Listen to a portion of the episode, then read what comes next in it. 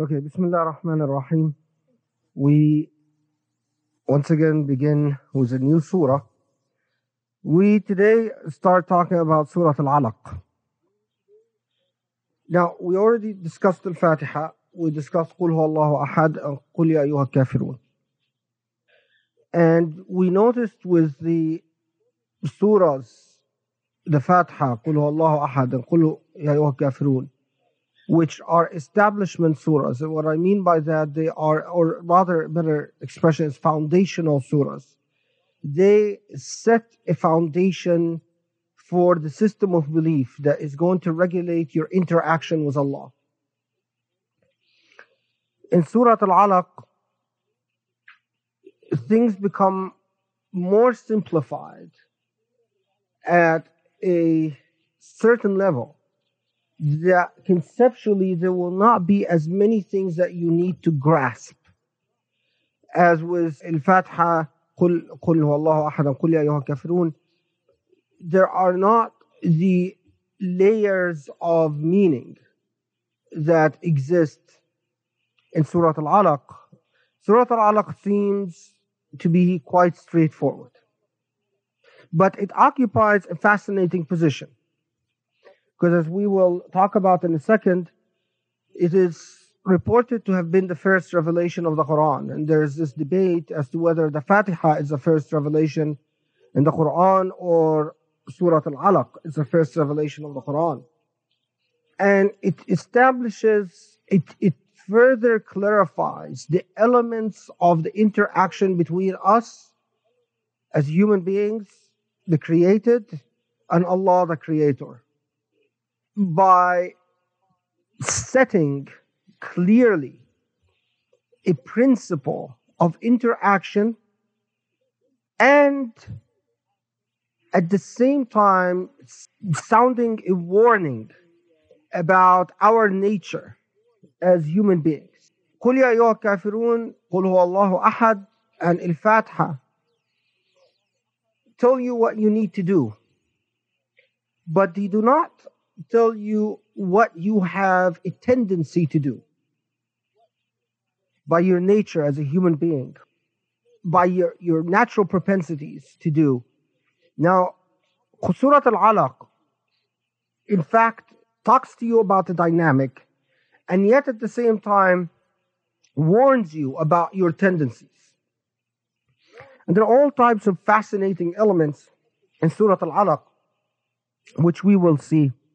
Now, it starts out بِإِقْرَأْ بِاسْمِ رَبِّكَ الَّذِي خَلَقَ اقرأ بِاسْمِ رَبِّكَ الَّذِي خَلَقَ According to reports, this surah was revealed in the following context that the Prophet وسلم, was in the first revelation, Jibreel appeared to him and held him or ghattah, the Arabic expression meaning to suppress him or press down on him very hard establishing a clear relationship of dominance and supremacy. That Jibril appears to the Prophet and holds him or suppresses him hard and issues a command. The command is Iqra. To that, the Prophet responds, Ma ana biqari. And in another report, Wallahi ma ana biqari. Iqra has a fascinating position in the Arabic language. It comes from qara, and we know the word to mean read. That's why your reading is called qira'ah. And that's why when you read, you say taqra or akra, or yaqra. But yet it is also mean, and the Quran itself is called Quran, the reading. But yet it also could mean to recite. And recitation is different from reading. Orientalists, such as Montgomery Watt, have insisted that it means recite as used in Surah Al Alaq. And they insisted that it means recite in Surah Al Alaq because they argued that reading was not popular and known in Arabia. And for the angel Jibreel to be telling the Prophet to read makes no sense culturally or historically. But yet, as we will see, there are all types of complexities that arise in, in understanding it as recite. And there are complexities in understanding it as read. Now, the Prophet is illiterate. He does not read. And Jibreel tells him, read, Iqra. And his response is, Wallahi ma ana biqari or ma ana biqari, I cannot read.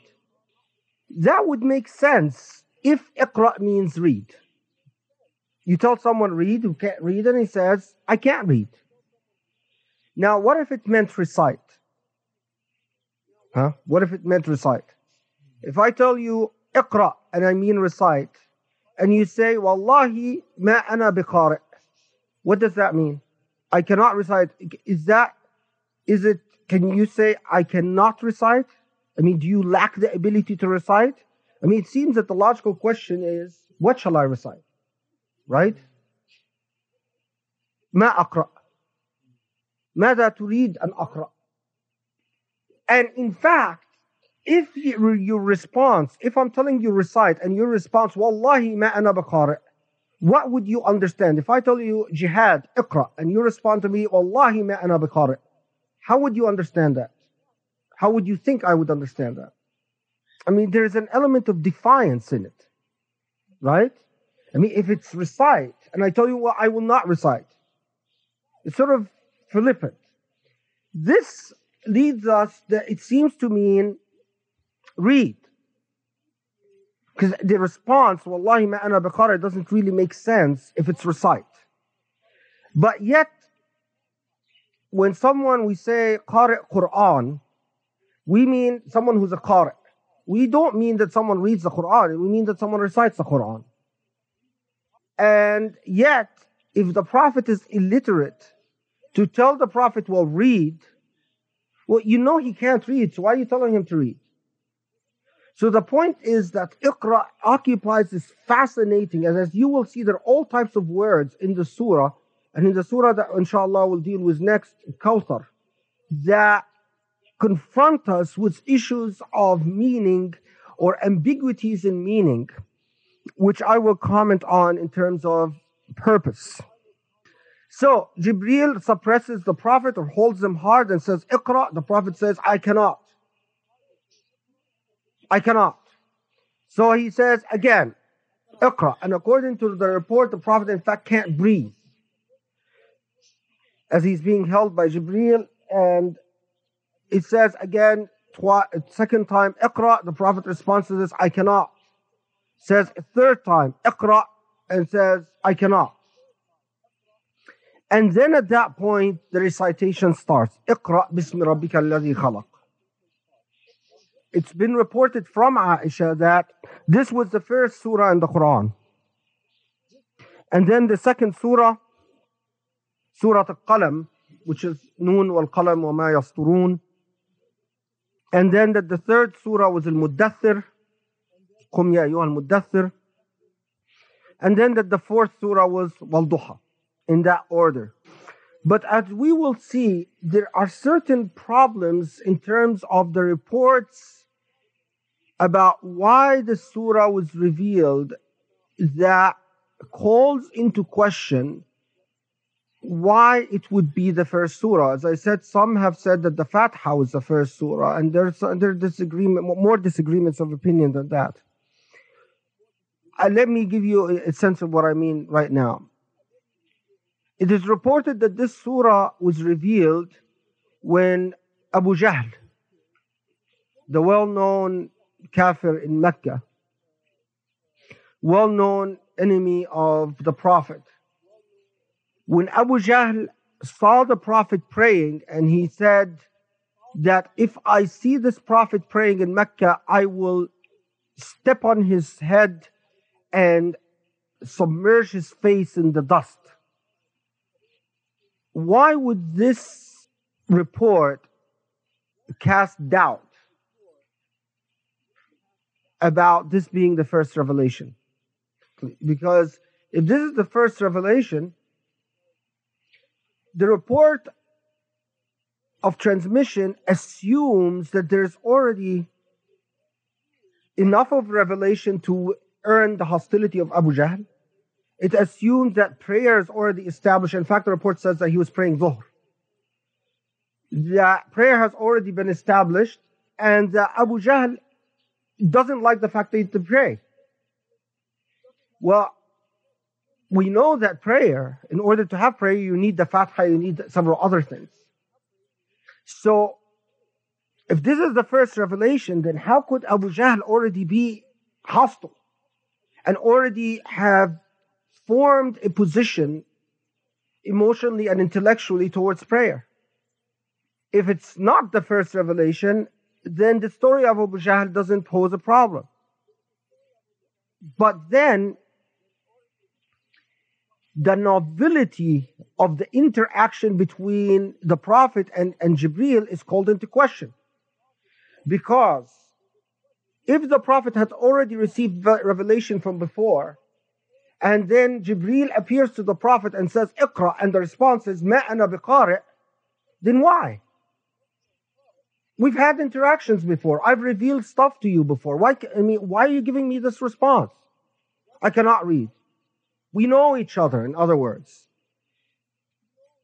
It's a, it's a, it's a nice complexity. You're confronted with a problem. So how do we solve this problem? Two reports about why the surah was revealed. One says, or, or how the surah was revealed. One says that it's the first revelation and that it took place when Jibril appears to the Prophet for the first time, holds him very hard, and commands him to read. The Prophet, in absolute confusion, says, I, I cannot read. He says, read, I cannot read. And then he says, I read, I cannot read. And then starts explaining with the, with the balance of the surah flowing. The second report says that this was revealed when Abu Jahl saw the Prophet praying and said, You know, if I see him praying again, I'm going to put his face in the dust which would seem to contradict the first report that this is uh, the first revelation. Now, we might say that part of the surah was revealed at the beginning and then it was completed later. That the Iqra part was revealed in the beginning and then it was completed later. And in fact, some of the reports tell us that some surahs would be revealed in Mecca and then completed years later in Medina. This would give us less of a problem and it would save the authenticity of both reports. But yet, my own sense is that the Abu Jahl, as I will, are of suspicious authenticity, in my view. Not in the view of the majority. The majority of scholars have accepted the Abu Jahl reports as authentic and have ex- accepted the reports that the, the J- J- Jibril appeared to the Prophet and commanded him to recite, and he said, "Well, I I cannot recite," as authentic as well. So, more, the majority of jurists have accepted both reports as authentic. In my view, the Abu Jahl reports do not seem to be authentic, and I'll I'll explain why I I have that view. Okay. What's the command here? اقرأ باسم ربك الذي خلق. Now, for the purposes of translation, I'm just going to say read. But you already know that there is an issue as to whether اقرأ means read or recite. And you already know that there are valid reasons to believe that it means recite and valid reasons to believe that it means read. But I will argue to you that it is consistent with the makeup of the surah that it would mean read and not recite. Reasons that you would believe it means recite is that Jibril already knows that the Prophet is illiterate, so how could he tell him to read? Is that the Quran, which is the recitation, is called the Quran, is that we refer to people who recite to the, the Quran as Qari Quran. Reasons to believe that it means recite is that the response of the Prophet, I cannot do X, Y, and Z, would make no sense if it's recite, would only make sense if it's read. And as I will argue that, in fact, the balance of the surah to be understood systematically would seem to indicate that it should mean read. Read by the name of your Lord. And we already talked about Rabbika. And we already said that Rabb means someone who is your take, caretaker, someone who is even like a, who raises you. The word Rabb, by its very nature, means someone who takes care of you. That's why in the Arabic Old and New Testament, particularly in the New Testament, God is consistently referred to as Rabb because of the Christian view that Jesus Christ is sort of the caretaker of human beings and that God, that Jesus Christ is like the father to people. He sort of the, the, the, the paternal figure. And, and, consequently, the word Rab is emphasized in the New Arabic New Testament. So read by the name of your Lord, by the name of your Rab, Rabbika, your Lord, Alladhi Khalaq, who created. Already, we know from the Fatiha that by the name of God seems to permeate all our interactions with God that in fact living, seeking, desiring, wanting must be done in the name of God. Be, be means what? With, right? Be with. It connotes the accompaniment to accompany something. Already we know from the previous surahs that in Islam, God accompanies your endeavors as a khalil, as a close one, close one, as a partner, if you allow God to be a partner, if you do not divorce the partnership. And we talked about the, the, the issue of Rahman and Rahim and how this interaction is active, dynamic, and based on reciprocation and a, a process of it is it is not an entitlement that you receive as in Christianity that your sins are forgiven by the pre-existing act of suffering of God. But in, in Islam, the relationship is dictated by the active process of your participation in it. Now, here it comes and tells you quite specifically that this process of reading must be done with God. And then we will see that the process of reading is clarified as the process of ilm, knowledge. That as you seek to know, seek with God. Why? a jawab Why do I read with the with God accompanying me? And Jawab the jawab, the answer is Alladhi خلق. That who created. Now, why Alladhi خلق ta'rif is it's it's uh, it it clarifies to you who Rabbika is, who God is. What is the attribute that distinguishes God as exists in the surah?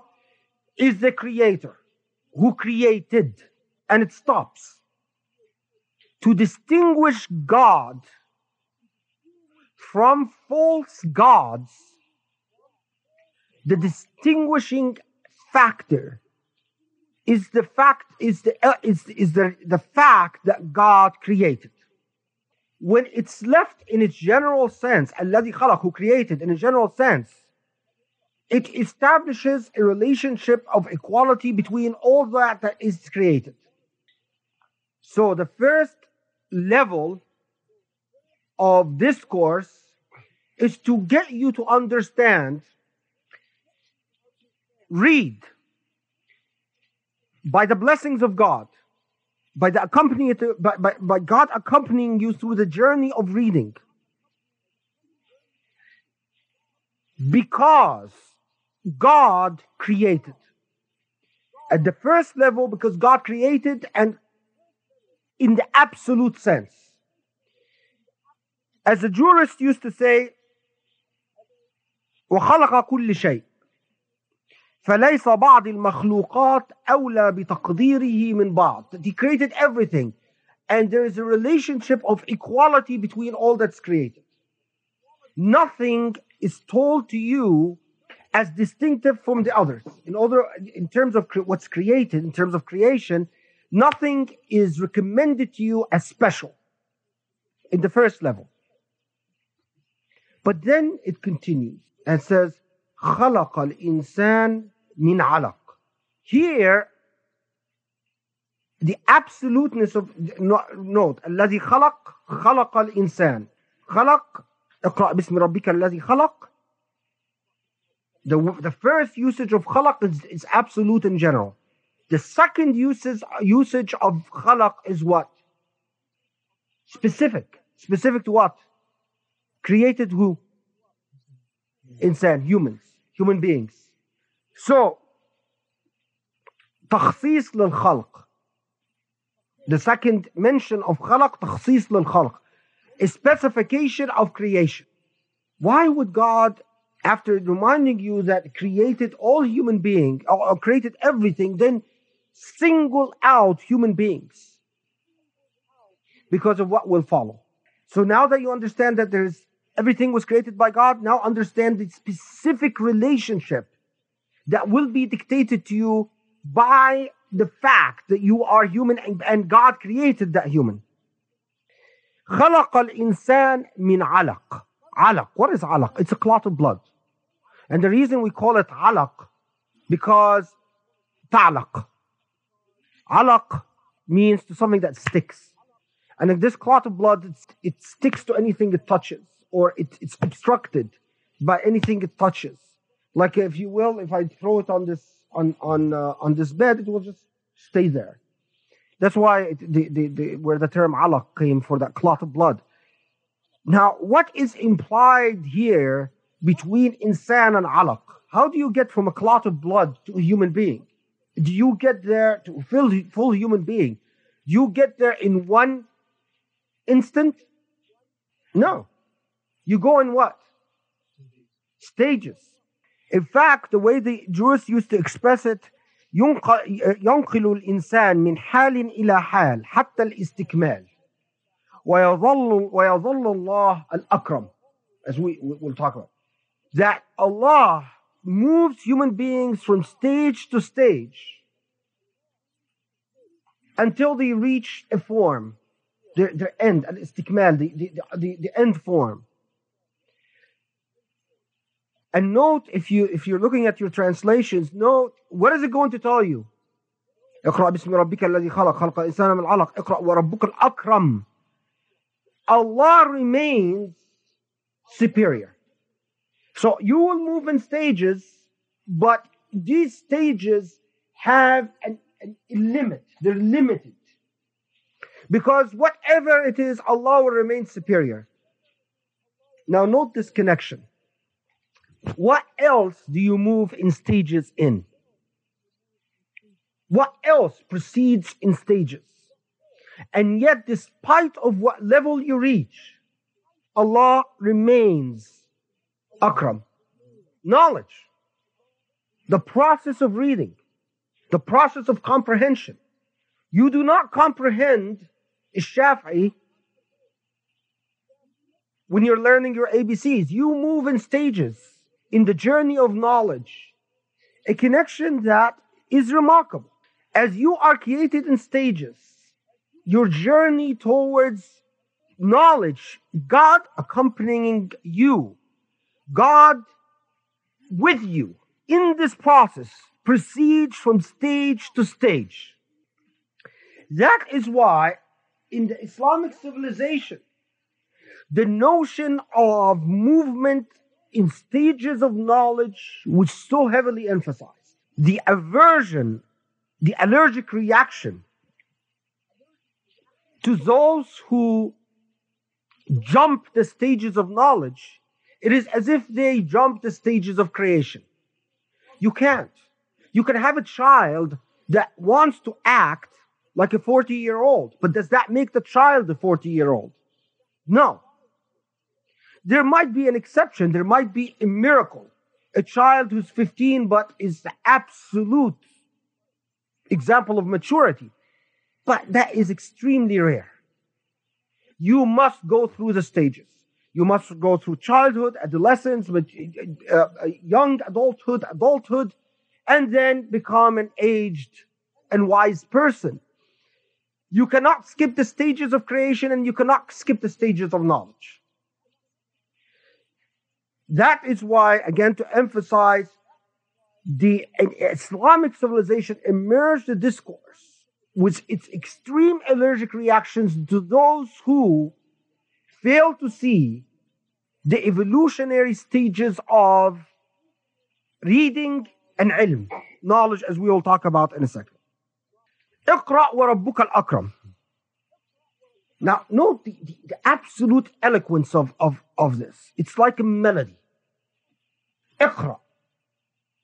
First command, read.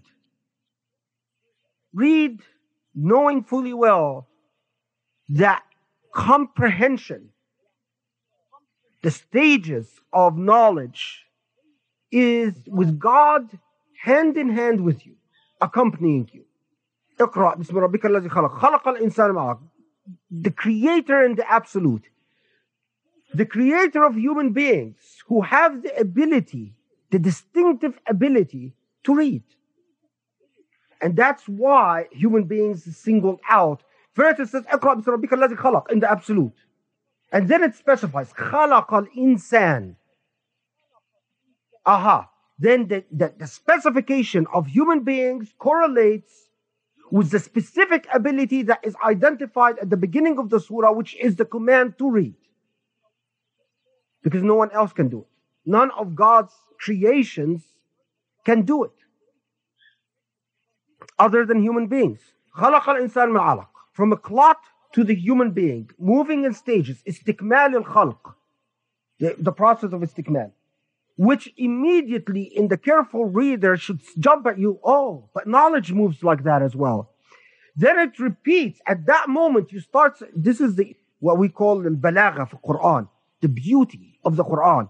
At the moment you start suspecting that, well, oh, knowledge moves in stages. It comes in and slams you again. It says, "Iqra wa rabbukal akram." Read. It repeats the command to read again as if to tell you, yes, you thought right. If you draw a correlation between the stages of physical existence and the stages of, of knowledge, my mentioning to you, read again, affirms your suspicion. This is ultimate in, in, in Arabic elo- eloquence. If you can write this way, you're a master of, of, of Arabic. But immediately comes and tells you, and there is a limit. وَرَبُّكَ الْأَكْرَمُ And your, God, your Lord, that, وَرَبُّكَ, and we said Rabbuk means what? Your raiser. That is going to raise you, right? Who's going to take you through the stages, who will accompany you, will always remain superior to you. So know your limitations, both in your movement in stages and in the ultimate result. Don't ever think and as I'll, as I'll show you later on, it becomes even more clear. Akram. Akram comes from the word karam. What does karam mean?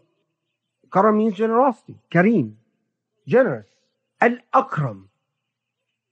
It is the knowledge is an act of grace and generosity by Allah. Know that regardless of what level of piety or moral character you reach because of these stages of knowledge, Allah remains evermore the more generous. He used to say, من كرمه أن يرزق عبده وهو يعبد غيره. That one of the, the manifestations of God's generosity, karam, true karam, is that He continues giving blessings to His creatures despite of the fact that they worship others. I mean, if you think about it, someone who's not grateful towards you, to you, you stop giving them. There comes a limit. You say enough is enough. I, I, you know, every time I, I act in kindness towards you, and you're not grateful. But Allah continues to give you despite of the fact that you worship others. You worship yourself, you worship money, you worship prestige, you worship whatever it is. You worship others, yet Allah continues to give you. Al Akram, that despite of the stages of knowledge that you seek, and we'll, we'll see the very fascinating connection as it continues. Allah remains the most generous, the more generous, regardless of the stage of knowledge that you reach. Zamakhshari has an expression that I like من كرمه الفوائد العلمية لأنه ليس بعد ذلك كرم from Allah's generosity is the benefits of knowledge because there is no generosity after that. In the, in the mind of Zamakhshari and other jurists, the utmost attribute or the utmost manifestation of God's generosity is He allows you to know. فَلَيْسَ بَعْدَ ذَلِكَ كَرَمٌ In fact, the utmost act of generosity is the act is, is to give knowledge. Not money, not food. But the ultimate act of generosity is to give knowledge. The ability of a human being to move through the stages, to enable someone to proceed from one stage to another.